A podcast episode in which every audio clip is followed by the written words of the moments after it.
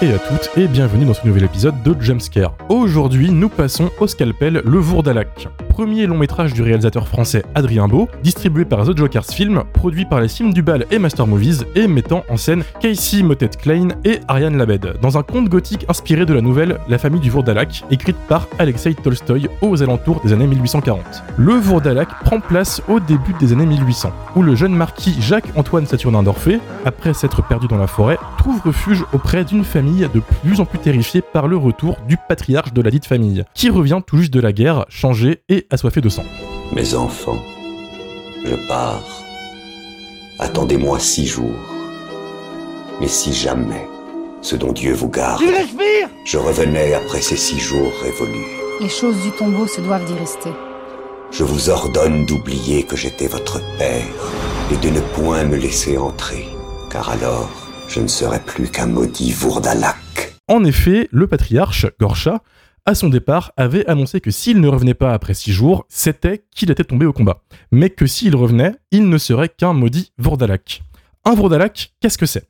Le Vourdalak est une créature vampirique apparue 13 ans avant le Dracula de Bram Stoker, lorsque la nouvelle de Tolstoï fut éditée en 1884. Mais comme évoqué avant, la nouvelle fut écrite au moins 40 ans avant sa publication, faisant du Vourdalak une des premières créatures de type vampire du monde de l'imaginaire encore en gestation à l'époque. Et elle présente son vampire comme une créature totalement différente de ce à quoi ressemblera l'archétype du vampire instauré par Dracula en 1897. Ici, pas de château, pas de cap, pas de créature qui craint le soleil, mais plutôt un homme simple et pauvre, faisant du Vourdalak une superstition populaire et de la vie quotidienne. Pour adapter la nouvelle sur grand écran, Adrien Beau décide de s'inspirer des films expressionnistes allemands comme Nosferatu de Murnau et de sa passion pour les arts plastiques, en faisant du Vourdalak une marionnette créée de toutes pièces pour les besoins du film, qui évolue au milieu d'acteurs bien vivants. Une proposition forte et audacieuse dans le monde du cinéma horrifique français, et pour en faire la critique, nous sommes en présence ce soir de Mathieu, de la chaîne YouTube Le Coin du Bis, Salut. Mylène, de la chaîne YouTube Welcome to Primetime Beach, Salut, mais par contre, moi je pensais qu'on allait faire le film de Taylor Swift, alors je suis un peu surprise. Désolé. je, je sais qui t'a demandé ça. Je sais qu'on a des gens qui nous ont demandé été de le faire. T'as été forcé, ils se reconnaîtront. Non, pas de Taylor Swift ce soir. Désolé les, les Swifties. Dario du podcast Plan Plan Hello. et Lily, chroniqueuse pour le blog du cinéma. Salut Et moi-même, Romain du bistrot sur Filmo. Alors, le Vourdalac, Mathieu, est-ce que toi, tu as été séduit par la proposition? Alors oui, euh, mais j'ai pas été séduit immédiatement. C'est-à-dire que quand il y a un film de genre français qui arrive et euh, qu'il y a une petite communication qui commence à se mettre, à se mettre en place, euh, bah, généralement je vais, je vais le voir parce que je, je, je, pense comme beaucoup de personnes, je suis encore en attente du, du moment où enfin un film de genre français cartonnera dans les salles et donnera un petit peu le, le- feu vert pour d'autres productions de, de ce type. Et bah, du coup, quand j'ai commencé à entendre un petit peu parler du Vourdalac, les, les critiques étaient plutôt, enfin les avis en tout cas étaient assez, assez positifs. Mais voilà, à titre personnel, je suis pas forcément un grand fan des histoires de vampires. Euh, c'est un, une créature fantastique qui a été très, très, très, peut-être même trop euh, souvent euh, traitée au cinéma. Et euh, actuellement, on est dans une période où en fait, il est pratiquement absent euh, des écrans. Euh, même si voilà, on a parlé du euh, dernier voyage de Déméter il y a quelques, quelques semaines. Mais bon, ça c'est un film qui était dans les, dans les tiroirs depuis un petit moment. Et euh, voilà, le, le- le vampire, c'est pas forcément encore une fois un- une créature très très présente actuellement dans, dans les salles. Et même si c'est pas non plus une créature que j'apprécie particulièrement, enfin je suis beaucoup plus euh, fantôme, euh, voilà ce genre de truc. J'étais quand même assez curieux, assez curieux de le voir. Du coup, quand j'ai vu le, quand j'ai vu le Vourdalac, les premières minutes, je me suis dit oula, c'est un peu, euh, c'est un petit peu ce que je redoutais dans le sens où les, les dialogues sont sont très peut-être pas artificiels, mais très très empoulés, très ça, ça sonne très très théâtral. Et donc passer ces premières minutes, on s'y fait assez rapidement et même on se rend compte que ben en fait c'est parfaitement logique parce que le film est un film historique comme disait comme disait Romain et euh, du coup bah, c'est parfaitement normal en fait qu'il s'exprime dans une espèce de, de français un peu un peu un peu soutenu quoi. Et deuxième point positif aussi c'est que la plupart des films de genre français souffrent d'un manque de budget cruel et là, euh, le budget n'est pas non plus démentiel, mais par contre, il y a quelqu'un en fait qui a un œil très clairement, euh, parce que dès le premier plan du film, la photo, je la trouve vraiment, vraiment très très belle. Alors le film, je crois, il tourne en 16 mi- en Super 16. Super 16. Et euh, il y a des petits jeux de lumière qui sont assez, bah, assez impressionnants en fait. Et voilà, le, le premier plan, on a quelqu'un qui arrive devant une porte, qui pleut des cordes et puis il demande, enfin il demande asile quoi. Et en fait l'éclair vient, enfin les, les, les, éclairs de, de l'orage viennent découper le, la silhouette, enfin en tout cas l'ombre de la personne qui demande asile sur la porte derrière laquelle une personne lui lui, lui, refuse. Et bah en fait voilà il y a pas mal de plans comme ça qui sont assez beaux esthétiquement, mais vraiment le moment où le, film m'a eu, c'est encore une fois avec ce que disait Romain, la, créature qui aurait pu être un truc absolument dégueulasse en image de synthèse, euh, mal fait, ou un acteur avec des, prothèses sur la, tronche. Mais là, c'est une marionnette. Et vraiment, euh, c'est encore une fois, c'est à ce moment-là que le film a eu parce que le réalisateur en fait a une telle confiance dans, dans ce qu'il fait dans, le, dans, le, dans, dans, cette marionnette pour la faire exister à l'écran qu'on oublie très rapidement que c'en est, est, une. il y a peut-être 30 secondes, une minute, on se dit oula, est-ce que le truc il va tenir sur la longueur? Et après ce temps-là, en fait, on oublie complètement et le, il y, a, aussi, je pense, beaucoup de, de, crédit à mettre sur la personne qui, euh, qui double le, la marionnette, euh, qui a une voix assez. Euh, Ils sont trois. C'est Adrien Beau, c'est le réalisateur. Ah bah d'accord, très bien. Et, euh, et, je trouve que ça fonctionne vraiment, vraiment très, très bien. Et euh, dernière chose, euh, il y a quelques petits plans, alors je dirais pas forcément gore, mais un petit peu plus sanglant que la moyenne. Enfin, en tout cas, je m'attendais pas à ce que ça saigne autant pour un, premier film qui, sur le papier, a l'air très, très, très sage. Et voilà, je trouve que c'est un film qui est à la fois très classique, parce que ça reste une histoire de vampire, mais original parce que c'est pas le vampire tel qu'on le, tel qu'on le connaît, tel qu'on le conçoit ou qu'on l'imagine. Et euh, en plus, il y a des, petits, euh, des petits trucs qui font que euh, le, film a de toute façon un manque de budget cruel, mais trouve d'autres solutions pour pallier à ça. Et en fait, à l'arrivée, trouve des, des, choses à l'écran qui sont assez, assez intéressantes et même, enfin, en tout cas pour ma part, assez, assez fascinantes. Quoi. Donc voilà, c'est. faut pas se laisser avoir par le début du film, très clairement. Le côté un peu théâtral, on s'y fait très vite. Et encore une fois, c'est quelque chose qui est, qui est logique dans le, dans le film, de par le, enfin, à quel moment il se, il se, il se, il se déroule. Et euh, je suis assez curieux de voir ce que le réalisateur fera, euh, fera après. Quoi. Merci Mathieu. Alors en effet, le Vourdalac est animé par Adrien Beau, qui est euh, à la voix aussi du personnage et qui est aidé à l'animation par Loelia Hérissé et parfois Franck Limon du Parc Meur, qui mérite d'être cité parce qu'en effet, c'est un sacré taf d'animer une marionnette comme ça. C'est en plus la star du film, comme tu l'as dit, mm. et je pense qu'on sera tous d'accord là-dessus. Et que ça mérite en plus son clin d'œil à l'époque, à une époque où on a tendance souvent à utiliser des CGI pour ce genre de créatures. Merci pour ton avis, ça démarre bien, en tout cas pour le Vourdalak. Est-ce que de ton côté, Lily, tu as été séduite par la proposition? Euh, Bah moi, j'ai un peu de mal à juger le film euh, parce qu'on est euh, clairement pas sur un Lily movie, c'est très très loin de mon univers. Euh, mais je trouve que c'est une jolie curiosité, même si esthétiquement, contrairement à Mathieu, moi je trouve qu'il y a des trucs qui vont pas. Euh, je trouve par exemple que le décor de la forêt, il sent vraiment la France, quoi, pas la Serbie, parce que c'est censé euh, se passer en Serbie. Moi, je, je me crois un peu dans la forêt à Ebersviller en Moselle, chez moi. Euh, Il y a des il y a des petits défauts techniques aussi. Euh, je comprends pas ce filtre par moment. Euh, notamment quand euh, il, le, le, voyageur, du coup, celui qui demande euh, l'exil, pas l'exil, l'asile. L'asile, ouais. L'asile. l'asile. quand il quand il voit pour la première fois donc la grande sœur de la famille et qu'il a un coup de foudre pour elle, il y a une espèce d'halo flou, un peu féerique sur les contours de l'image. Je vois l'idée, mais je trouve que le rendu est bizarre en fait parce que ça survient d'un coup sans raison apparente. Et par moment, je sais pas, la, la caméra, elle fait un genre de mise au point ou de balance des blancs automatiques par moment. Je sais, euh, je sais pas Dario si t'as vu ça, toi t'es plus technique. Euh, je pense que c'est le focus ouais, qui, qui, en fait, juste pour te couper, à mon avis, si on parle de la même chose, c'est euh, quand le focus se fait, le, le champ change un tout petit peu. Ouais, ouais, ouais. Bah moi ça m'a. En fait, on appelle ça du focus breathing normalement, mais ça vient de l'objectif. Ouais. Ouais. Euh, puis, puis aussi, euh, je trouve que les costumes, bah, euh, la, la, la sœur, elle a une robe, elle fait plus euh, babos que slave, quoi. C'est, vous savez, il y a des motifs ronds comme ça, là, très, très hippie, new age. Mais cependant, là où je rejoins Mathieu, je trouve que ça donne un charme fait maison assez poétique à l'ensemble. Et euh, moi, j'y vois un peu de, de Jean Rollin. Voilà. Et euh, pour moi, c'est un compliment. Voilà, moi j'aime bien Jeannot, donc euh, ça me plaît. donc je vois, je vois, des défauts, mais dans le fond, il y a un côté charme fait maison que j'aime bien chez Rollin, donc pourquoi pas chez Adrien Beau, voilà. Et puis comme Mathieu, j'ai apprécié les effets gore. La, la, gorge déchiquetée à la fin, je, je, la trouve vraiment pas mal. Puis alors il y a un truc que j'ai adoré, il y a un rituel avec un beurre, un œuf cassé dans un bol. Et euh, ça, ça m'a fait penser au Robin des Bois avec Kevin Costner, où on a la, la même scène. Et c'est un truc qui m'avait vraiment marqué visuellement petite. Donc ça m'a plu euh, de le voir reproduit là. Euh, parce que le film est plein de petites références que je trouve plutôt bienvenues d'ailleurs, notamment à Nosferatu. Mais comme vous tous, je pense, je trouve que la vraie réussite du film, c'est le Vourdalak en lui-même. Je trouve que c'est une super idée, cette marionnette, même si c'est déstabilisant au début. Et en plus, je trouve que ça renforce un peu l'aspect comédie de l'ensemble parce qu'il y a un côté comédie. Euh, Voilà, euh, le, le personnage est un peu ridicule. Il y a un côté euh, théâtre euh, comique et euh, et ce qui est particulier, alors peut-être que ça vient de la nouvelle de Tolstoï, je sais pas, je l'ai pas lu, c'est que c'est une sorte de vampire, mais il a pas de canine rétractable. Euh, je trouve que c'est un choix intéressant parce qu'avec ses, ses dents en avant, ses yeux creusés et sa peau grise, il ressemble davantage à la mort qui vient s'abattre sur cette famille qu'à un vampire. Euh, J'y vois peut-être d'ailleurs une métaphore de l'inceste qui vient peut-être de la nouvelle, je sais pas. Il y a eu quelques petits changements entre, le, entre la nouvelle et le, et le résultat à l'écran. C'est que le, le personnage fort en fait de, de la nouvelle, c'était bah, le, le- l'aristocrate en fait qui vient dans, le, dans la maison Mm. pour demander asile. Alors que là, en fait, c'est limite une victime quoi. Il est, il est peureux, il est, il est un peu effacé, Il subit. trop se mettre en, ouais, il subit quoi. Il subit tout du long.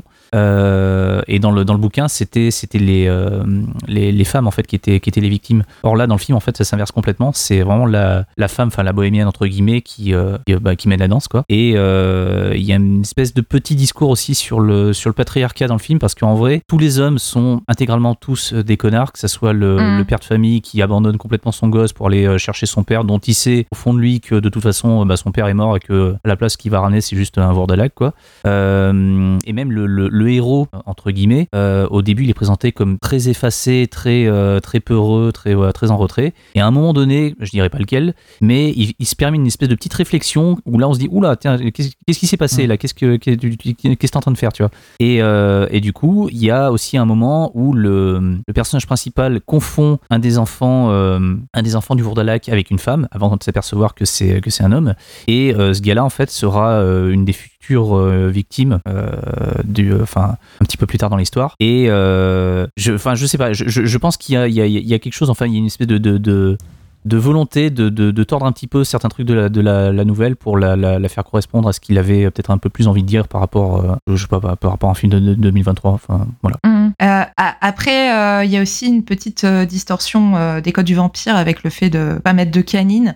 Alors après, moi personnellement, personnellement, quand je regarde un film de vampire, je veux voir des canines se planter dans la chair. Alors, Euh, c'est propre au Vourdalak Ouais. de pas avoir de canine, pour le coup. Ah d'accord, ok, c'est dans la nouvelle, d'accord, C'est- C'est c'est la créature, ouais, ouais, ouais. d'accord. Euh, la, créature, euh, comme je l'avais dit dans l'intro, en fait, elle est comme ça de base. hein. C'est plus une sorte de, de zombie qui se nourrit euh, au soleil, d'a- d'ailleurs, hein, qui n'a pas besoin d'être. euh, Oui, c'est un genre de euh, comment ça s'appelle? c'est les prémices du vampire. Euh, Il y a une légende indienne. euh, Wendigo. Ouais, ouais, ça ressemble un peu à un Wendigo euh, quelque part. Il y a, un- il y a un peu de ça, en ouais, effet. ouais. Il y a un peu de ça. Voilà, mais euh, du coup, euh, moi j'avais une attente quand je regarde un film de vampire. euh, voilà, euh, la morsure de vampire, c'est un truc très sensoriel pour moi. J'y suis profondément attachée. Là, je l'ai pas, donc. Mais c'est très subjectif et euh, on n'est pas sur euh, sur le propos du désir et de la séduction euh, comme dans le film de vampire traditionnel. Mais c'est aussi ça qui est intéressant, en fait. Après, mon gros bémol vis-à-vis du Vourdalak, c'est qu'il a beau durer 1h28, je l'ai trouvé interminable. Euh, parce que, alors le vampire attaque finalement assez tard dans le récit. Euh, et entre-temps, comme euh, Mathieu l'a dit, j'ai noté le même mot, empoulé. On a des, on a surtout des scènes de dialogue très empoulées. Et du coup, moi, ça me laisse un peu en dehors. Euh, parce que j'ai l'impression de regarder une captation filmée euh, d'un spectacle mis en scène par euh, Daniel Mesguich. Ce qui est un compliment aussi, d'ailleurs, parce que c'est, Mesguich est un grand euh, metteur en scène de théâtre. Mais moi, ça a tendance à me sortir du film. Cela dit, comme Mathieu, euh, j'ai vu un film avec une vraie patte d'auteur, d'un artiste qui a un univers assez marqué, qui a un œil. Et euh, je me réjouis de savoir qu'il y a une place pour ces films euh, dans les salles de cinéma, en fait. Mais est-ce que se réjouir que ces films existent, euh, c'est pas un peu la facilité chauvine que les Français ont de dire c'est français donc ça passe, alors que au fond le film, comme tu l'as dit, il est pas non plus si foufou que ça. Après, il, a, il y a un public pour ce genre de choses. Tu vois, il y avait, il y avait un public pour les trucs de Jean Rollin. Donc, Oui. euh, Mais oui, je tiens, quand même à souligner que t'as as rajouté tu dis du Vourdalak que ça ressemble du genre Rollin, en mode c'est un compliment, à un film qui veut faire du Murnau. Moi, ça, euh, bon, voilà. je trouve ça très drôle. Mais en effet, il y a du Jean Rollin, euh, totalement. Dans, surtout dans les, les, les, les, dix premières minutes quand ils se battent dans la forêt, moi j'ai aussi vu le genre de film que sort Le chat qui fume sans arrêt, c'est les, les Arof, le cinéma d'exploitation français où ça se passe toujours dans la forêt, tu sais pas pourquoi. Ça coûte pas cher. oui. C'est, ouais, c'est ça. tourné en, en, plein milieu de la, la Dordogne. je sais pas, ça me fait penser à ça. Et, et dont les titres, les, les, titres du, du, générique en fait sont écrits en lettres, lettres rouges et la personne se balade toujours dans la forêt avec une espèce de brume, une ambiance un peu cotonneuse, un peu. Et du coup, ça, ça, ça fait très années 70. Et moi, c'est vraiment ça qui m'a ouais. plu, c'est que j'ai l'impression ouais. de voir une espèce d'anomalie fait par un auteur euh, qui aurait sorti son film avec euh, 50 ans de retard, quoi. Et, euh, et, je vois en fait tous les défauts, je vois tout ce qui va pas, je vois le côté très théâtral, mais encore une fois, je trouve ça cohérent euh, avec bah, le parcours du, du, du, metteur en scène. Quoi. C'est un mec qui vient du théâtre aussi, enfin qui a fait du théâtre, et ouais. le, le, fait qu'on retrouve ça en fait dans son film, en plus dans un film historique, moi ça me gêne pas plus que ça, même si encore une fois, je, je, je, je peux concevoir qu'on puisse rester complètement en dehors du truc, mais voilà, aux, aux personnes qui découvriraient le film, je, je leur conseille vraiment d'insister pendant un bon quart d'heure. Si, si, après un quart d'heure ils n'y arrivent pas, bon ben voilà, tant pis. Mais euh, pour ma part, enfin j'ai euh, complètement lâché le, j'ai mis tous mes doutes au placard, passé, passé, un, euh, passé un bon quart d'heure. En vrai, le, le, final vaut le détour. Le final vaut le détour, vraiment. Je suis d'accord. Je garde mon avis pour la, pour plus tard perso, mais je suis plutôt d'accord là-dessus et je suis plutôt d'accord avec toi, Mathieu, que le début ressemble à un film d'horreur français des années 70 qui fait un peu plaisir. Surtout que euh, la pellicule Super 16, c'est un petit kiff en vrai. Hein, ce, ce, ce, petit grain de, de péloche euh, qui, qui, manque euh, beaucoup ce temps-ci. Là-dessus, GG. Ouais, le, le, plan en fait où la, la, la, bohémienne est dans la forêt en train de, de, chanter ou de danser ou quoi, elle se fait épier par le, le, personnage principal. Je me suis dit putain, mais merci quoi, enfin. enfin un mm. plan où, euh, où la lumière est belle, où le, le cadre est beau, où il y a des vraies couleurs aussi. Putain, ça aussi, ça fait plaisir parce que les, les, films d'horreur désaturés où, où, le vert est gris, le bleu est gris, le rouge est gris, j'en ai rien le cul quoi. Et là, non, non, là, le rouge, il est rouge, le bleu, il est bleu, le vert, il est vert. Peut-être ta télé qui est mal réglée, hein, sinon. c'est ça, dommage que ça dure trois plombs. En parlant euh, de, de, défauts et de, de, saturation, de dark, euh, de ce qui est sombre, Dario, Dario, qu'as-tu pensé du film? Dis-nous tout. Alors, mm, c'est une belle introduction. Déjà, je te remercie. À ton service. J'avoue que moi, j'ai pas été séduit par le film, pas plus que ça. Il y a des choses que je respecte, en tout cas dans le film. Déjà, la volonté d'avoir mis une marionnette, même si, honnêtement, je pense que s'ils avaient essayé, enfin, s'ils avaient eu le budget pour faire, euh, pour faire le Vourdalak en, en image de synthèse, le film aurait eu, serait mieux parce qu'ils auraient eu plus de budget. Je pense que c'est aussi euh, une économie de moyens que de faire le Vourdalak en marionnette.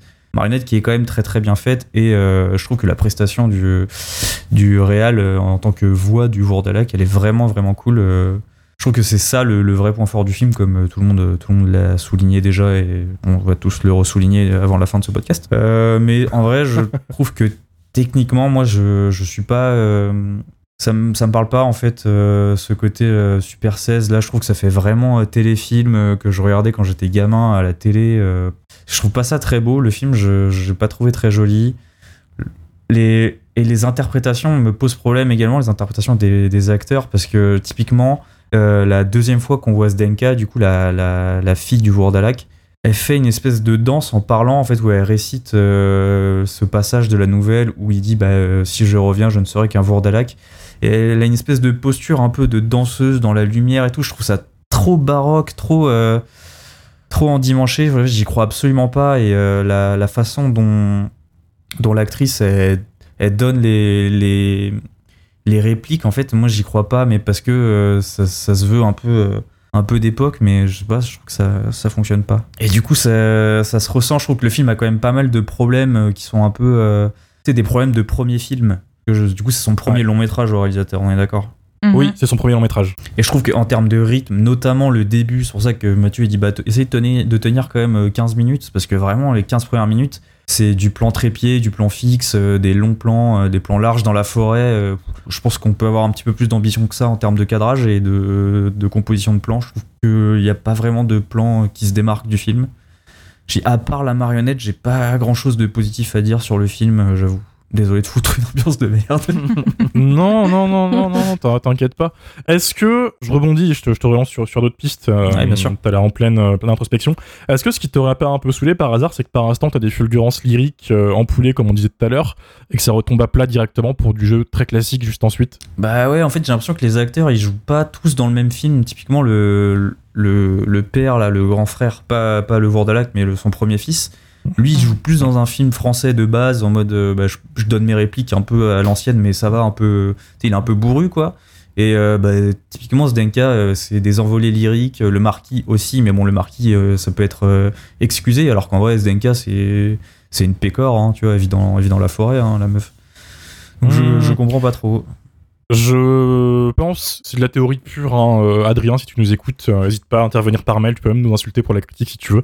Désolé. Euh, Qu'il y a vraiment une tentative de création d'un univers propre au film, euh, un espace qui est, qui est créé que par la caméra et par ce qu'il a voulu faire, à la manière dont un Wes Anderson aura son propre univers tout le long du film avec ses propres codes et tout. Grosse comparaison et pour que les gens captent directement ce que je veux dire. Et en effet, peut-être que pour un premier film, c'était vachement ambitieux, euh, sans dire que c'est nul de- d'avoir de l'ambition. hein. Lo- Loin de là, hein. il y a une tentative euh, là-dessus, euh, respect. Mais en effet, premier film, première expérience de long métrage. Mm. Petit budget, j'ai trouvé 2 millions 100 000 de budget sur le net. Cette information, euh, je suis pas sûr qu'elle soit vraie. Je le dis tout de suite, voilà, mais de toute façon, ça se voit que c'est pas un lourd budget. Je vois plein de bonnes intentions et je pense que c'est ça en fait qu'a qu'a foiré, c'est que l'univers du film ne prend pas. T'as le cul entre deux chaises, entre des fulgurances euh, de euh, limite, euh, ça sort de la nouvelle, tu vois, c'est très lyrique, ça récite des longs pavés, et d'un coup tu as cette énergie téléfilm euh, tourné en Dordogne euh, TF1 qui s'installe. Enfin, je réagis à ce que tu me dis, j'ai l'impression qu'on a ressenti la même chose en fait, pour ça que je. Ouais, ouais, de- carrément, de mais même en fait en termes de fulgurance, moi je- je- j'en ai pas vu en fait.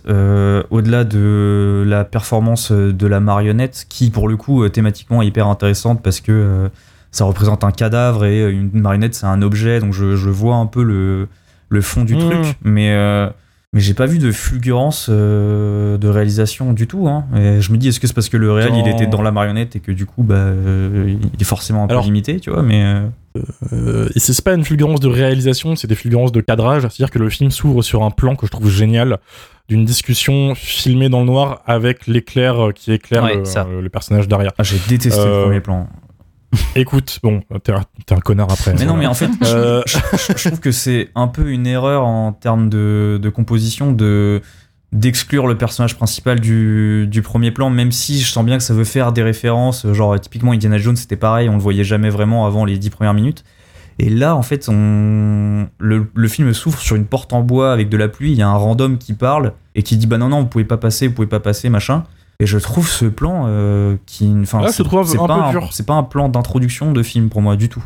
Et je trouve que ça aurait été D'accord. ça aurait, ça aurait été plus intéressant de pas voir le mec qui refuse en fait plutôt que de pas voir le marquis parce que le plan d'après on le voit donc je comprends pas euh, ce qu'il essaye d'accomplir avec Je- ce plan là en fait euh, Je pense que c'est pour garder un peu de mystère. Ouais. Moi, moi, je trouve que c'est- pour instaurer une espèce de petit doute qui, de, enfin, de fait, euh, part euh, très rapidement euh, sur euh, qui est cette personne? Est-ce que c'est un gentil? Est-ce que c'est le méchant? Est-ce que c'est le héros? Est-ce que voilà, tu vois? Parce que encore une fois, on ne fait que deviner sa, sa silhouette quand il y a des quand il y a des éclairs. Et en fait, ça, ça, ça crée quelque chose de, de potentiellement menaçant, même si la personne n'arrive pas à rentrer dans la maison. Et euh, cette menace est désamorcée tout de suite dans le plan suivant où là, en fait, on voit le, le marquis en question. Et on s'aperçoit qu'il est absolument inoffensif, quoi. Donc c'est, je, je pense en fait c'est juste ça, c'est juste une espèce de petite, euh, Un petit jeu, je pense. un petit hein. jeu. Ouais, ouais. C'est ça, ouais, voilà. Après, en fait, pour moi, le défaut, c'est que le film ne se remet jamais de ce plan, dans le sens où c'est celui qui a la meilleure idée de lumière de tout le film, avec cet éclair qui éclaire les contours du personnage. Et euh, après, t'arrives en Dordogne. Euh, T'arrives euh, sur des champs Mhm. contre champs, des plus basiques.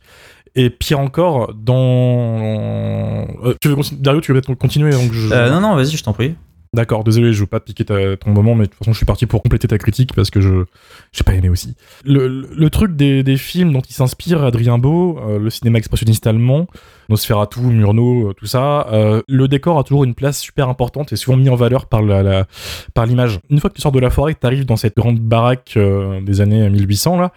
C'est jamais vraiment mis en valeur, tu sais jamais vraiment où tu es dans l'espace, tu as des bougies partout, mais pourtant c'est suréclairé, donc elles ont aucun rôle, qui est un peu dommage Mm. d'un point de vue euh, éclairage, je trouve. Et ça m'a un peu frustré, et ça donne justement cette espèce de téléfilm très plat au, au film, avec de temps en temps deux trois plans qui, qui pètent.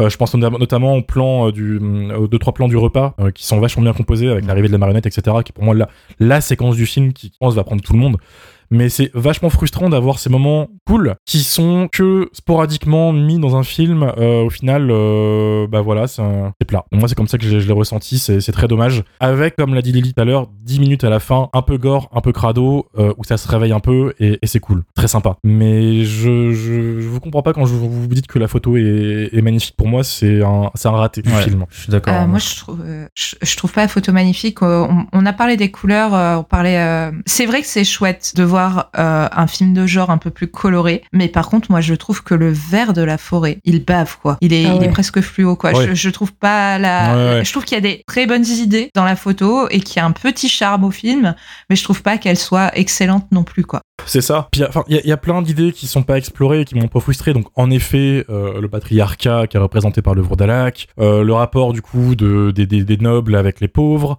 Euh, tout ça, c'est intéressant, et pourtant, en fait, on fait que les effleurer, et comme tu l'as dit, en 1h30, on ressent le temps. Mm. Et le Vrodalak, il est là 4-5 fois, il doit avoir 5 minutes de, de screen time au total, et c'est hyper frustrant, C'est pas assez pour parce que c'est la star du film. Et pourtant, Oui. pourtant, euh, les films de vampires, c'est souvent ça en fait. Les, euh, Bien sûr. les trucs genre Dracula, euh, Nosferatu, euh, c'est beaucoup, beaucoup de mise en place, euh, beaucoup de blabla pendant euh, une, un bon euh, premier euh, tiers, je dirais. Et c'est seulement après que ça se précipite. Mais euh, là, en fait, le premier tiers, tu le ressens vraiment, quoi. C'est ça le défaut. Euh, oui, oui, alors, tu as, tu as raison, mais les films qui font ça, souvent, ils ont quand même de quoi manger à côté. C'est ça. que tu te fais pas chier, quoi. C'est ça. Euh, et, et là, c'est c'est très dommage parce que du coup, t'as ce côté lyrique, t'as tout ça, et je, je suis sûr que c'est ce qui va filtrer une bonne partie du public. Je, je, je m'entends et j'en ai ras le cul de dire ça à chaque fois qu'on parle d'un film de genre français. C'est euh, bon, bah c'est pas mal, mais euh, c'est pas encore ça. Hmm. C'est français, on aime bien, on soutient. J'en ai marre en fait. Euh, The, The Jokers, c'est spécialiste de, de, de, de ça, je les adore, hein, évidemment. Euh, Pas de soucis si vous m'écoutez, les gars. Mais depuis, euh, dès, dès qu'ils font un truc qui touche au genre, ils tentent de faire un truc que personne n'a vu avant, qui mélange les genres, etc. C'est sympa. Euh, on a eu du coup le Vrodalak, qui est pour moi pas très bon, comme vous l'avez comme vous l'avez capté. L'année dernière, on a quand même eu l'année du requin, qui est un mélange entre les Dents de la Mer et un film, une comédie française avec Cadmerade et Marina Foïs. Tout ça. Il y a eu Teddy aussi avant, les mêmes réalisateurs, il me semble. Oui. Un, un film de loup-garou un peu aussi. On mélange tout le temps les genres en France, ça, ça commence un peu à, me faire chier parce qu'on n'a jamais vraiment ce, vrai film qui va fédérer et faire dire putain quel film d'horreur, quel film d'horreur qui tue. Alors Adrien Beau n'a pas voulu faire un film d'horreur entièrement, puisqu'il y a de la comédie, comme tu l'as dit, euh, Lily, etc. Mais euh, je m'en trouve face à ça et je me dis, tout ce potentiel qui est jeté à la poubelle pour 3-4 séquences d'acteurs qui vont faire des dialogues euh, old school des années 1800 dans la forêt, co- comme si l'ambition avait disparu à droite à gauche, euh, alors que le mec, il était plein de bonne volonté de base. Et laisse aussi, du coup, euh, au, casting, le, comment dire, le casting porte ce qu'ils peuvent sur leurs épaules, notamment Casey, qui est ce personnage principal, du coup, de, Noble, qui euh, a une scoliose à la fin du film parce qu'il a tout porté sur ses épaules, le con. Mais c'est pas assez. En vrai, je, je, je trouve ça vachement dommage de se dire toutes les 10 minutes, ah mais c'est bien ça, et ça redescend d'un coup, Hmm. et tu te réfléchis pendant 10 minutes. Alors que quand t'as vraiment l'aspect horrifique à la fin, que ça y est, il y a plusieurs euh, Vourdalak, euh, il y, a, il y a du sang, ça mort et tout, putain, enfin, le film sort l'écro, et c'est vraiment pas mal. Moi, je trouve pas. hein. Tout le monde dit que la, la séquence de fin, c'est bien et tout. Moi, je trouve que c'est chiant et c'est. C'est vu, c'est vu et revu mille fois. Enfin, je. Oui, le cinéma français, le cinéma de genre français, mais c'est bien aussi d'avoir des idées qu'on n'a jamais vues avant ou différemment. C'est classique, y a rien mais c'est mieux que ce qu'il y a avant. Mais c'est pas une question de nouveauté, c'est une question de c'est plus, euh, c'est c'est mieux qu'avant. Tu vois ce que je veux dire? C'est ça y est, ça bouge, ça mord, il y a du sang, t'as des résolutions, euh, voilà. Je, je voilà, je vois totalement l'ambition. J'ai peur qu'elle soit prise pour de la prétention par une partie du public à cause de, tout ça, malheureusement. Et je pense que bon, Adrien a clairement un, œil et un univers à lui, mais je peux pas m'empêcher de penser que à cause de tous ces défauts de premier film, ces défauts de rythme, ces moments un peu lunaires, son éclairage un peu raté, ça aurait été vachement intéressant de le faire en fait plus tard avec plus d'expérience sous le capot, sans diminuer la carrière d'Adrien Beau, qui a quand même euh, un bon, un bon CV quoi. Mais du coup, ça lance un autre débat, c'est est-ce que faut attendre d'être prêt pour se lancer, quitte à attendre longtemps, ou foncer dans le tas, même si tu sais que t'as pas forcément l'expérience pour faire ton projet? Mais je vais faire une comparaison avec un autre film du même genre qui s'appelle The Witch. J'étais en train d'y penser. Euh, J'étais voilà. complètement en train d'y penser. qui fait exactement ce genre de choses, qui balance le spectateur dans un univers propre à lui. Ça parle un vieux euh, anglais euh, dégueulasse euh, de campagnard. C'est un premier film aussi. C'est des décors d'époque. C'est vraiment fait dans. C'est c'est le même esprit, hein, vraiment. La menace n'est pas la même, mais, mais on se comprend. The Witch, c'est beau, quoi. C'est nul, The Witch. Ce qui est pas le cas du Vourdalak, je trouve. Non, mais, Ouais, mais la là, encore, c'est c'est ultra subjectif. Parce que moi, Bah oui, moi, évidemment. à, titre perso, je connais des personnes qui, qui s'emmerdent royalement devant The Witch. Et moi, à titre perso, j'ai enfin, j'ai adoré le film, quoi. Comme j'ai euh, peut-être pas adoré The Vourdalak, mais j'ai j'ai beaucoup aimé euh, cette proposition. J'ai quoi. pas aimé The Witch, et en effet, c'est subjectif. C'est pour ça que c'est un débat, et c'est en aucun cas une critique que je fais de manière véhémente en la, disant la- la grosse différence, la grosse différence, c'est que, euh, bah, enfin, The Witch se fera clairement moins euh, défoncer par euh, des spectateurs ou quoi, parce que bah, Mm. c'est pas un film français. Dès qu'un film de genre Voilà. euh, en France arrive et en plus euh, se passe euh, plusieurs décennies, voire plusieurs siècles en arrière, avec un, un, un parler un peu un peu un poulet, tout ça, bah forcément, enfin, il y a des personnes qui vont tirer à boulet rouge sur le truc sans même lui donner ne serait-ce que le, le début d'une chance, quoi. Et Alors, ouais. moi c'est ça qui me gêne un petit peu, c'est que le, le, le, le film malgré tout, malgré le- son classicisme et tout ça, le manque de budget et compagnie, tente quand même des choses. Mm. Il les réussit ou il les réussit pas, mais je pense que étant donné qu'il y a déjà eu des films similaires qui ont été portés au nu par les critiques, euh, il- c'est le, le, enfin, il, faut pas d'entrée de jeu en fait le fracasser quoi. Surtout, enfin, c'est un premier film, c'est un film fragile, c'est un film qui a très peu de budget, donc je, je, Mm. je- je- j'encouragerais en fait les, les gens à aller se faire vraiment leur propre avis pour ne serait-ce que, que évidemment. le réalisateur puisse en faire un second derrière, tu vois, tu vois le truc. Oui, oui, non, mais évidemment, il progressera pas sans ça, de toute façon. La comparaison avec The Witch, elle est, elle est intéressante au-delà du fait que, que ça se passe dans la forêt et qu'il y a juste une famille euh, en, termes, en personnage, parce que le, The Witch, c'est le premier film de Robert Eggers et il coûtait 4 millions de dollars, tu vois. C'est c'est ça. C'est. Pour ça que je, je les compare, Ouais. il y a beaucoup de similitudes. Le truc, c'est aussi que visuellement, le film de Eggers euh, pousse le machin à fond. ouais, Là notre où, ambition euh, visuelle. ouais. Ouais, voilà, mais du coup, t'as vraiment une euh, baffe visuelle et chaque plan, en fait, est composé d'une manière à te, euh, à te captiver. Là où beaucoup de plans, d'enchaînement de plans du Vourdalak sont des plans très classiques que t'as déjà vu mille fois ailleurs et du coup, ton attention peut très vite baisser. Et c'est le, le défaut. Par contre, je suis totalement d'accord avec Mathieu. Le film va malheureusement se faire défoncer. D'ailleurs, il se fait déjà défoncer. Quand j'ai annoncé qu'on allait faire le film sur Twitter, t'as deux trois mecs, nous suivez même pas, hein, mais comme d'hab, des, des mecs qui vont juste dire, vu l'affiche, euh, ça se voit que c'est de la merde. euh, voilà. Malheureusement, le public français euh, déteste le cinéma de leur français. français, ouais. Voilà, voilà, c'est le, cliché. Il y a une bataille de toute façon qui est, qui est- qui est- qui est menée sur tous les fronts par les cinéphiles pour dire que non, il y a des choses qui tuent en France. Que le Vourdalak, en effet, va se faire déchiqueter vivant, j'en suis sûr, par tous les gens qui n'iront pas le voir, parce que c'est comme ça. C'est le, on- c'est un pays de connards, et c'est un pays de réalisateurs kamikazes qui ne veulent pas faire de films d'horreur basiques. C'est-à-dire que on n'a pas eu euh, de, de films d'horreur pur et dur classique, type un slasher, un film de, de, de, de zombies et tout, euh, depuis des années. Là où à chaque fois on a un truc qui touche un peu à ce genre, mais qui va mélanger ça avec, mélanger ça avec d'autres genres pour pas être totalement dans la norme, tu vois. Ouais. C'est, je respecte hein, ce côté kamikaze, vraiment de, de tout envoyer péter, de vouloir briser tous les codes et de voilà.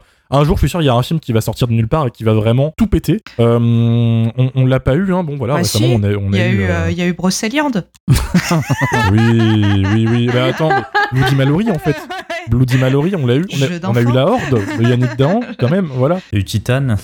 Euh, c'est différent. C'est pas, ouais, c'est pas la même ambition. Bah pour le coup, Titan, il, mélange deux genres en même temps aussi. Hein. Ouais, mais c'est pas les mêmes ambitions. Tu peux pas, tu peux pas avoir la même ambition pour un Titan que pour un Brocéliande ou un Bloody Mallory. Ça n'a rien à voir. Oui, et puis il y a une différence sûr. aussi qui est fondamentale entre euh, Titan et euh, des, des petits films de genre qui sortent, euh, qui sortent au compte-goutte, c'est que Titan, en fait, il y avait quand même une tête d'affiche. Il y avait Vincent Lindon. Et Vincent Lindon, en fait, je suis persuadé qu'il y a des personnes qui sont allées voir ce film parce que Vincent Lindon. Oui. Là où, en fait, euh, quand tu as une grosse tête d'affiche qui est dans un film d'horreur, généralement, la tête d'affiche en question ne sait pas comment jouer, euh, comment jouer le rôle en question. Je caricature un peu, mais quand tu vas voir Fabri- un film de Fa- avec Fabrice Lucchini, tu vas voir du Lucchini. Quand tu vas voir euh, un film avec Vincent Lindon, tu vas voir du Vincent Lindon. Voilà. Et quand, tu, quand ces acteurs en fait se retrouvent dans un film d'horreur ou de genre ou quoi, généralement, euh, ils sont pas forcément très très bien dirigés quoi.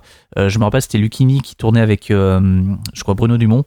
Euh, qui était en panique totale parce que justement Dumont en fait le sortait un petit peu de, ses, euh, de sa zone de confort et, euh, et le film a été pourtant enfin un, un succès quoi. Et, et le truc c'est que on a assez peu de, de têtes d'affiche en fait dans des films d'horreur français, enfin des films de genre français plus largement, parce que bah, généralement les acteurs ont en fait un petit peu peur de tourner dans ce truc-là. En plus, c'est pas forcément des films qui sont produits tous les quatre matins, Mm. et, et le public aussi a bien compris que bah, généralement ça joue relativement mal dans ces films. Or, il y a aussi des films qui n'ont pas de tête d'affiche et qui ont aussi un casting euh, inédit, enfin neuf, ce qui est le cas du Vourdalac. Je connaissais absolument aucun des acteurs et des actrices dans le, dans le, dans le film. Et à titre personnel, je préfère infiniment voir des têtes que je ne connais pas plutôt qu'un acteur qui vient euh, s'emmerder dans un film auquel il ne comprend rien et qui sera de toute façon très mal dirigé par une personne euh, avec qui bah, il s'est pas forcément entendu. Titan étant une exception parce que je porte très clairement pas du tout Vincent Lindon dans mon cœur, mais je reconnais quand même que quand il est bien dirigé, c'est un très bon acteur. Humainement, c'est autre chose. Mais du coup, voilà, je, je- j'espère en tout cas que des, des, des accidents, des heureux accidents faits comme Titan, il y en aura d'autres. Euh, Bien sûr. Mais je pense que c'est euh, ce, genre d'accident en fait ne, ne, pourra se reproduire que quand euh, le public en fait ira voir un petit peu ailleurs et soutiendra des films même imparfaits comme euh, comme Le Vourdalac. Mais ça, c'est c'est un peu facile de dire ça, que ça finira par arriver, mais là, euh, je sais pas, Grave, c'était il y a, il y a quasi. il y a, il y a combien de temps, Grave? Grave, c'était censé être le renouveau du cinéma, euh, du cinéma de genre, tu vois. Bien sûr, mais ça fait 30, ça, euh, ça fait 30 ans que je l'entends ce discours. Ça fait Mhm. 30 ans que gna gna gna, euh, machin, un coup c'est Alexandre Aja, un coup c'est euh, Et tout le monde se casse aux États-Unis. Oui, tout le monde se casse aux États-Unis. Un coup, c'est Maury Bustillo, tu vois. Enfin, il y a toujours un coup, c'est Pascal Logier. Enfin bref, il y a toujours quelqu'un en fait qui est censé relancer le truc, mais le fait que, enfin, le fait est que juste ça ne ça ne décolle pas, ça ne prend pas. Et euh, t'as beau avoir fait le pacte des loups derrière, il se passe pas grand chose. T'as beau avoir une palme d'or, il se passe pas grand chose. Euh, c'est pas suffisant en fait. Tant que tant qu'il y aura des des, des des producteurs frileux ou des acteurs euh, en roue libre euh, dans des films en fait euh, dirigés par des personnes qui n'y connaissent rien, ce qui n'est pas le cas du euh, de l'auteur du Vourdalac. Enfin, en tout cas, je pense euh, ça, ne, ça ne bougera pas, quoi. Hum, hum, hum. Et il faut se débarrasser, je pense, pour que le public vienne de cette image de film français. C'est ça. Je pense qu'il faudrait presque berner le public dans un film français en le vendant comme un film américain. Dans l'esthétique, dans l'affiche, Oui. dans, dans le trailer, dans tout ça. euh, Mais, c'est bien, pour ça, solution. c'est bien pour ça que des mecs comme Alexandre Aja et Pascal Logier tournent avec des acteurs américains, tu vois. Quand euh, Logier Ah, ont avait fait, avait fait, euh, The Secret, euh, je me rappelle qu'il avait fait une bande-annonce Oui. où il disait voilà, cette bande-annonce, donc le, le film avec Jessica Biel, cette bande-annonce ne montre que la première partie du film. Donc le, le, le film fonctionne via une espèce de, de twist, vous n'en saurez rien. Allez voir le film pour connaître en fait la suite de l'histoire, mais ce que vous voyez dans la bande-annonce, c'est uniquement ça. les, les, les, les 20 premières minutes, quoi, grosso modo. Et en vrai, ça avait fonctionné parce que le film avait fait beaucoup plus d'entrées que ce que euh, on aurait pu euh, parier à la base, quoi. Et, et le pire, c'est que les gens vont se dire Waouh, un Frenchie à Hollywood, euh, faut aller soutenir, etc. Tu vois. Mm. C'est complètement, complètement con quand tu prends un peu de recul. Bien sûr. Euh, ce- euh, voilà. Pascal Logier, quand il a fait, euh, quand il a fait Martyr, euh, tout le monde en a parlé à l'époque parce que euh, la censure, gna gna gna, machin, enfin c'était un, un immense bordel. Et euh, suite à la sortie du film, il a reçu zéro proposition euh, de, de, de scénario en France, alors que des Mhm. propositions qui venaient des États-Unis, il y en avait des tonnes et des tonnes, quoi.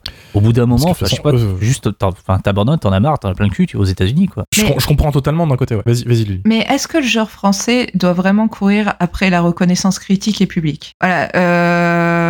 À un moment donné, je, je pense qu'il faut, il faut savoir un petit peu ce qu'on veut. C'est-à-dire que d'un côté, on, on- je, pense que les, les auteurs aimeraient de toute façon avoir euh, bah, un public, avoir sûr. des, des salles remplies, et Mais- voilà. Mais d'un autre côté, il y a ce truc de, de, de sale gosse de dire, moi je fais des films un petit peu pour le, les, les, les, euh, le- la marge, machin, tout ça. Donc euh, je, si mon film il a pas de succès, bon c'est pas très grave parce qu'il aura du succès plus tard et ça, sera- ça sera un film culte, et gna gna gna, tu vois.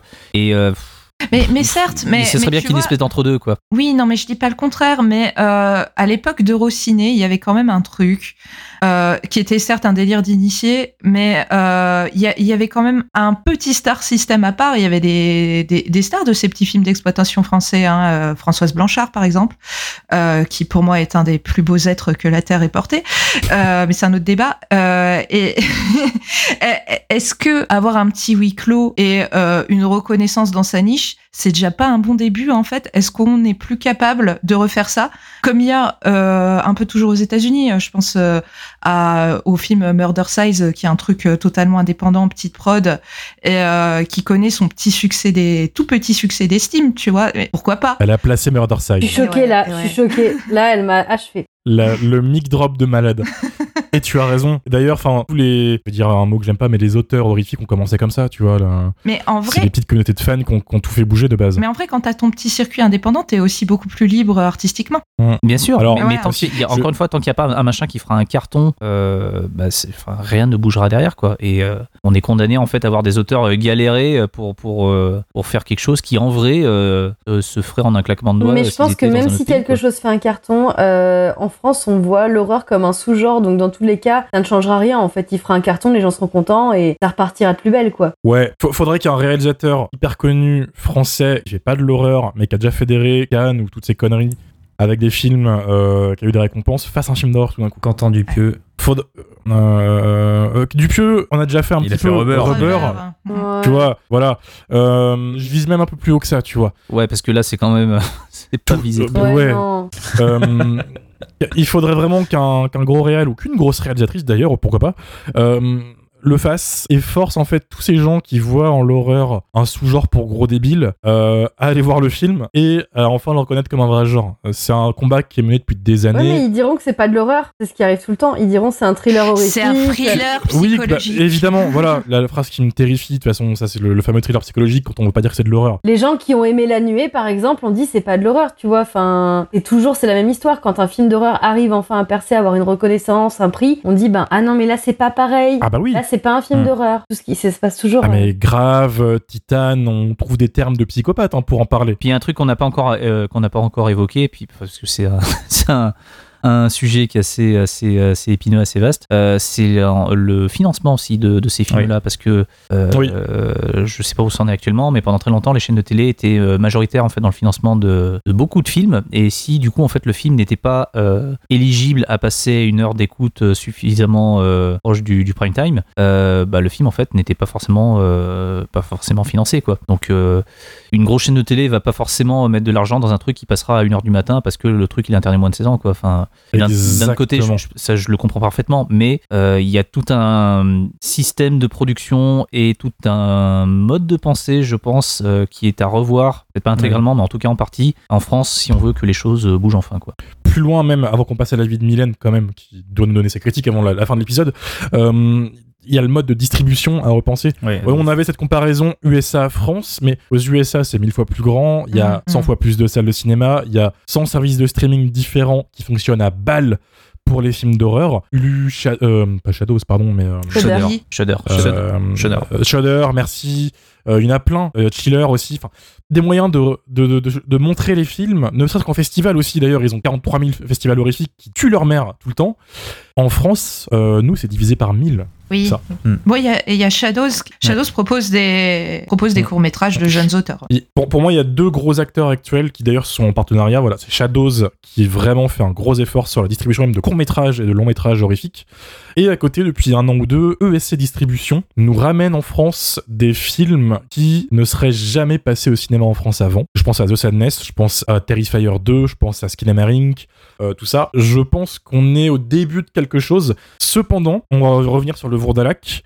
J'ai checké un peu, c'est compliqué. Passer un film dans une salle, dans un multiplex, etc., c'est quand même chaud. Mais ces films-là, s'ils sont pas visibles, et même s'ils sont un peu snobés, c'est que les gens de toute façon ne les voient pas parce qu'ils ne peuvent pas les voir. C'est ça qui est. qui Ah bah c'est ça, là il va être diffusé dans aussi- 15 salles à Paris et zéro en province, hein. ça va être comme ça. hein. Apparemment il passe pas à Lyon, on m'a dit qu'il passait pas à Lyon en tout cas. Il passe pas à Lyon. J'ai des contacts en Corse qui m'a dit, enfin Doumé d'ailleurs qui se connaîtra, qui m'a dit je voudrais le voir, mais il passe pas près de chez moi. Enfin, c'est très compliqué aussi d'aller montrer ça à des gens qui sont pas à Paris. Et là-dessus, il y a un mode de pensée à, tout à, refaire qui est de laisser, laisser tomber Paris une bonne fois pour toutes. Mais c'est un débat euh, plus compliqué, plus long que ça. Là, c'est vraiment on est en surface et l'épisode va durer 3 heures si on continue là-dedans, quoi. Mais ça c'est euh, vrai qu'on mais en revient de toute façon que ça soit ça ou par exemple euh, ne serait-ce que le sujet des séances presse qui ne se passe qu'à Paris, euh, il y a quand même un gros souci de diffusion là-dessus quoi. Oui, et tu me fais penser, euh, gros merci à The Jokers, gros merci à Paul et à Julie qui nous ont permis de voir le film. Euh, déjà nous ont mis dans la boucle pour la projection presse, pour faire l'épisode, et qui nous ont permis de voir le film de chez nous avec un screener. C'est un petit geste, mais c'est le feu, donc gros merci à vous.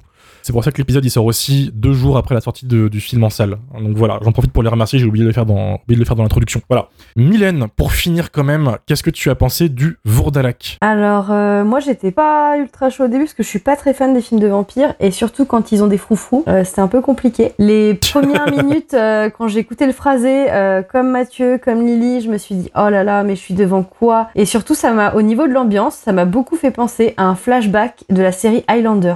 Et à un moment donné, je J'adore. me suis dit, je me suis dit, Franck Ouais. Dubosc va arriver, on j'avoue, je vais rien comprendre et en fait je vais bugger. Donc euh, voilà, j'ai un peu lutté au début et en fait dès que la marionnette est arrivée, donc là je rejoins encore la vie générale, là ça m'a totalement happé. En fait j'ai trouvé que dès le moment où le père revient, il y a vraiment une ambiance glaçante euh, qui en fait gèle toute la famille, le spectateur, le huis clos, c'est assez impressionnant et euh, je l'ai trouvé complètement fascinante. Justement, euh, Lily elle parlait du fait qu'on n'avait pas donc euh, ces dents de vampire, mais euh, moi ces dents euh, complètement en plus des fois décalées par rapport à la synchro, bah du coup au niveau des, de sa lèvres. voix, ouais c'est un peu et bah du coup ça m'a fasciné. Son espèce de dentier m'a fait bugger durant tout le film et en fait j'arrêtais pas de bugger sur les plans quand il commence à, à presque même manger la chair et encore une fois bah du coup c'est un mix entre euh, oui pour moi c'était même presque carrément un zombie. Franchement j'y ai vu euh, un peu comme dans le film Le Mort Vivant où on a comme ça ce jeune homme qui revient du combat et qui est transformé, euh, qui revient chez ses parents mais qui est devenu un zombie. Là mais vraiment moi j'ai vu la même chose. Sauf que c'était vraiment il y avait un aspect un peu fable, un peu conte. Euh, D'ailleurs ce rapport qu'il a avec l'enfant avant juste avant de je vais pas spoiler. Mais euh, du coup voilà j'ai trouvé ça complètement fascinant. J'ai trouvé que l'emprise qu'il avait sur sa famille était vraiment bien jouée. Et en fait au début je me suis dit le huis clos va jamais marcher sur moi. Je vais complètement me déconcentrer parce que pour le coup j'ai pas du tout aimé la photo. Euh, J'avais vraiment du mal avec la photo. Et en fait petit à petit grâce à justement la fascination que j'avais pour ce pour ce vampire pour cette marionnette, et ben je suis rentrée dans le film et j'ai trouvé qu'en fait ça marchait très très bien et il m'a même fait penser au film Vige dans euh, son espèce de huis clos Oui, un peu oui, oui, oui. fantastique. Et euh, je pense que c'est pour ça que je l'ai beaucoup aimé parce que euh, ça m'a vraiment fait penser à cette ambiance là. Et à partir de ce moment-là, en fait, bah du coup, je suis vraiment rentrée dans le film, j'ai vraiment kiffé. Effectivement, les acteurs sont pas tous sur le même level. Il y a des grands moments où, euh, encore une fois, les phrasés ont, ont failli me perdre. Mais moi, personnellement, euh, vers la fin, quand on a comme ça ce, ce grand final, je trouve que c'était très efficace. Je trouve que en fait, l'espèce de toxicité du père qui va se projeter en fait sur toute cette descendance, du coup par un biais un peu fantastique,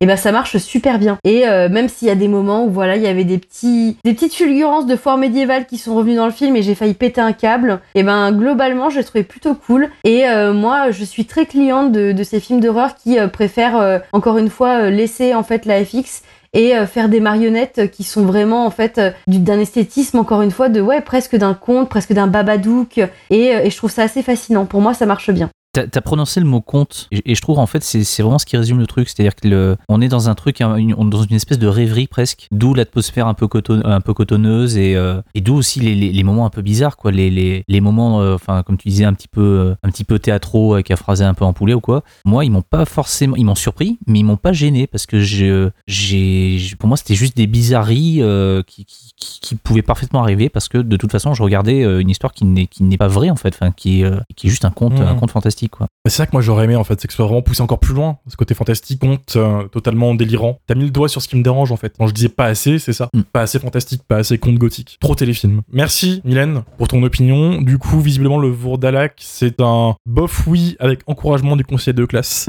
Et ça, faut, faut le souligner en tout cas. C'est pas non plus euh, une note dégueulasse hein, euh, pour un premier film, faut être honnête, même si on est deux à pas avoir aimé, euh, quand même bravo d'avoir sorti ça, bravo Jokers. Encore merci de nous avoir permis de- d'en parler aussitôt, ça fait plaisir d'être dans la boucle. Pas d'avis d'auditeur aujourd'hui, puisque du coup le film n'est pas encore sorti quand on enregistre cet épisode, donc pardon les auditeurs, euh, si vous voulez nous en parler sur le Discord de Jumpscare, n'hésitez pas, on sera là pour en parler, dans- en débattre, etc. Parce que vous avez vu qu'il y avait un vrai débat qui s'est lancé autour du cinéma de genre en France. Du coup par contre on va faire un petit point actualité, puisqu'il y a pas mal d'actualités pour l'équipe. Mathieu a sorti une vidéo récemment il me semble. Oula oui, euh, j'ai sorti il y a quelques jours une vidéo sur le, le western italien. Euh, je me suis donné pour consigne de ne jamais prononcer les mots spaghetti, enfin western spaghetti, parce que c'est un terme que je n'aime pas. Euh, et surtout aussi d'éviter tout ce qui était grand classique euh, du style, enfin les, bah, tous les films de Sergio Leone en fait. Donc voilà, c'est euh, 40 ou 45 minutes je crois sur les... les autres grands classiques du western italien. Donc si vous aimez le western, vous devriez, euh, vous devriez kiffer, je pense. Si vous n'aimez pas le western, euh, bah allez voir parce que justement la vidéo a été faite, euh, a été faite pour vous. Et ce qui est marrant, c'est que depuis quelques jours, j'ai beaucoup, beaucoup, beaucoup de commentaires de personnes qui, je pense, ont passé la cinquantaine, voire même la soixantaine. Donc c'est des, des, des pavés des pavés que je me reçois où la ponctuation est totalement inexistante. où toutes les phrases, euh, quand il y a de la ponctuation, se terminent par trois petits points. Euh, voilà, qui me conseille de voir tel film, tel film, tel film, tel film, tel film. Sachant que voilà, j'ai fait une vidéo donc de 45 minutes sur le western italien. J'en ai choisi 10, mais en vrai, j'en ai parlé. euh, j'ai- évoqué un petit peu plus de films que ça. Mais vraiment, je me suis euh, limité en fait, à, je pense une trentaine, une quarantaine de films, en disant que de toute façon, euh, c'était suffisant, enfin largement suffisant si on voulait découvrir le genre. Mais pour toutes les personnes en commentaire, c'était oui, t'as oublié de parler de un dollar entre les dents, euh, t'as oublié de Bah, parler ça, de c'est la, la joie des commentaires YouTube de euh, Django affronte. Sartana sur la colline aux 3 dollars, enfin, ce- genre de truc. Et moi, je fais dire oui, mais oui, je sais, mais c'est volontaire en fait. Enfin, j'ai pas fait un documentaire, j'ai fait une vidéo de 45 minutes, les mecs. hein. donc euh, vraiment, calmez-vous quoi. Même en documentaire, c'est pas forcément exhaustif. Hein. Oui, Déjà, premièrement.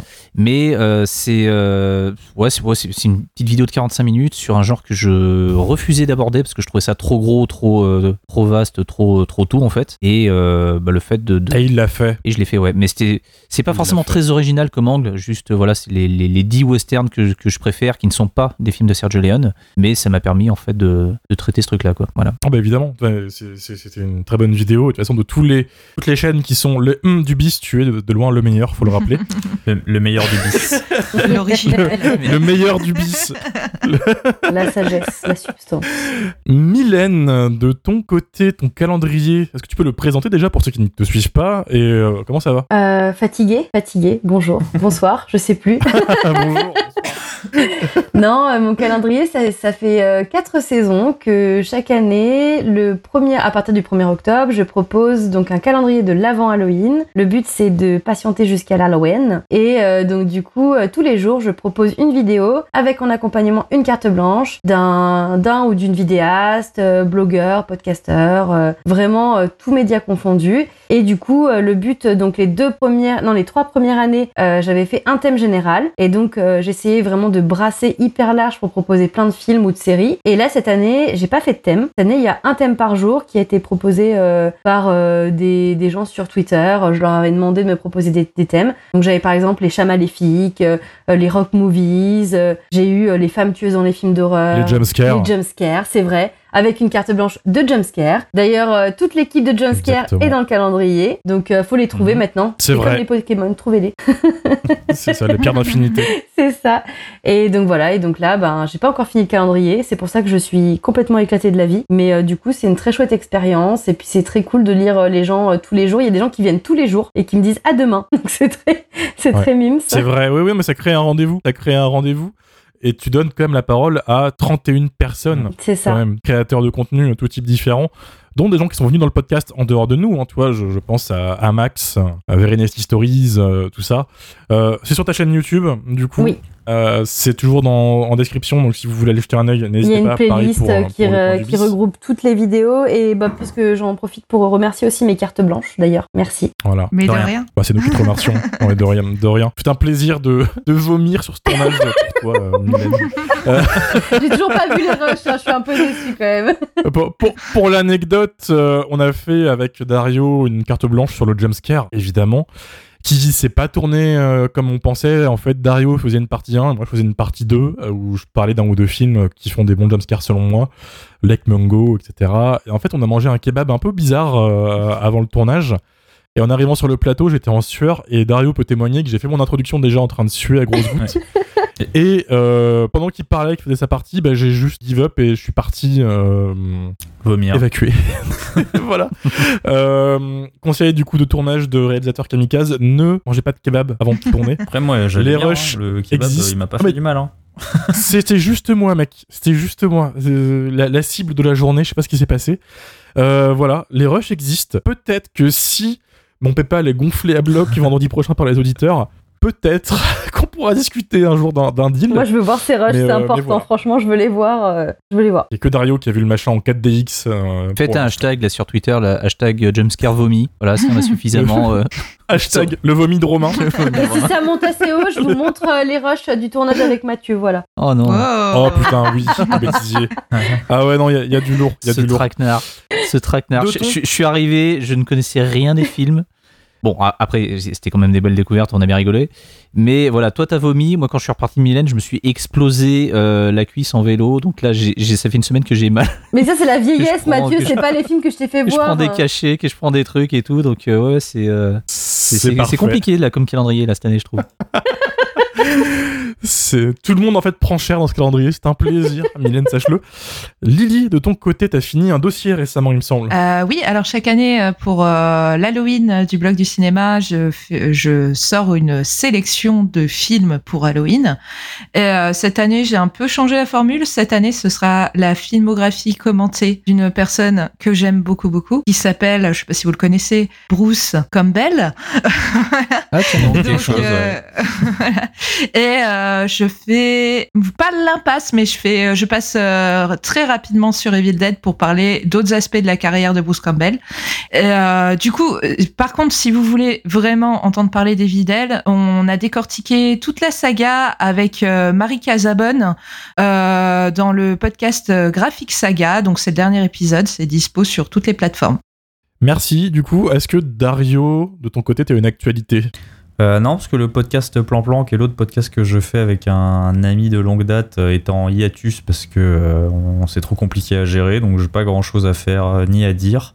Euh, mais merci Romain de me poser la question, et toi Euh, moi, oui, j'ai une actu. Le 1er décembre, j'animerai au Club de l'Étoile avec Pulse Édition une projection du retour des morts vivants en 35 mm pour le lancement de la sortie du livre de Claude Gaillard, Zombie, qui est la suite en fait du bouquin Slasher qui est sorti il y a un an ou deux avec Marie Casabonne, d'ailleurs, on en parlait à l'instant. Euh, voilà, ils ont, ils ont fait la même chose, mais version zombie parce que c'est un genre qui quand même, il y a beaucoup de choses à dire dessus. Donc voilà, c'est la Bible qui sort et du coup on a réussi, on, on voulait lancer une- un rendez-vous récurrent à Paris au Club de l'Étoile autour de l'horreur. Et on a déjà beaucoup d'horreur. hein. Il y a le festival cinéma interdit de Haz euh, qui, qui prend place, mais c'est un festival, c'est pas un rendez-vous. Nous on se place là-dessus, ce sera un film par mois normalement et on lance ça avec le retour des morts vivants. On a réussi à choper grâce à Emmanuel Rossi une pellicule 35 mm et ça c'est fou Mm. euh, pour le coup La de voir le film dans, dans ce format-là. Euh, donc voilà, je, je serai sur scène avec Guillaume le disait de, de, de- de Pulse. On va présenter ça euh, comme, comme, comme il se doit, avec euh, bande-annonce vintage en 35 mm, euh, dédicace du bouquin, euh, des, des cadeaux. Voilà. Euh, si vous êtes à Paris au Club de l'Étoile à ce moment-là, le 1er décembre, n'hésitez pas. Est-ce qu'il y aura des stickers jumpscare? Avec des Non. paillettes. plein de paillettes. Il y aura plein de paillettes. Allez voir non Romain. plus. Non plus. Alors, j'ai plus de stickers, j'ai plus de stickers, laissez-moi Romain, tranquille. il a plein de stickers, Je- vous mens. Allez le voir, il a même des pins et tout. Il a plein de trucs. Ah, a- C'est Oh, faux, c'est faux, c'est faux. il Ils sont trop stylés, euh, Franchement, si vous tapez sur votre des nez et que vous tournez trois avez- fois autour de Il a pas Il a des vous-même, mains qui collent, c'est un escroc. Il y en a plein. Même Amélie, elle a un mug. J'ai Moi, j'ai pas de mug. mon dernier sticker, s'il est là. Je l'ai dans la main actuellement, c'est mon dernier. D'accord? Quoi? Mais c'est quoi ces il est 100 stickers collector. que t'as dans la main, Romain? Mais tu mens? Non, non, non. J'annonce que l'année prochaine, il y aura une deuxième salve de stickers qui seront plus nombreux et qui seront euh, à paillettes ou un peu plus fantasy parce que ça a bien marché les stickers Chrome. On a bien vu que vous aimez bien ça, hein, bande, de, bande de rapaces, bande de rats. Mais, euh, mais voilà, merci à tous. Encore merci à The Jokers, à Julie et à Paul de nous avoir permis de faire cet épisode. On se dit à la semaine prochaine, une semaine un peu importante pour des raisons évidentes. Si vous captez pas, regardez le calendrier, il y a une journée qui paraît assez évidente dans le lot, avec la un film surprise. On a, oui, bien sûr, aussi, le prochain Astérix qui sort. Le film de Taylor Swift. Voilà, film surprise. euh, non, ce ne sera pas le film de Taylor Swift. C'est un film qu'on a déjà bien teasé sur les réseaux. C'est un film d'Halloween culte. C'est un film d'Halloween conspué. C'est un film euh, qu'on va se prendre un malin plaisir à moustache. En effet, plaisir à disséquer. On se dit à la semaine prochaine. N'hésitez pas à nous rejoindre sur les réseaux sociaux. Jamscarcast sur Twitter et Instagram. 5 étoiles sur Apple Podcast, Spotify. Vous connaissez la musique. À la semaine prochaine. Bisous. Ciao, ciao. Salut Bonne nuit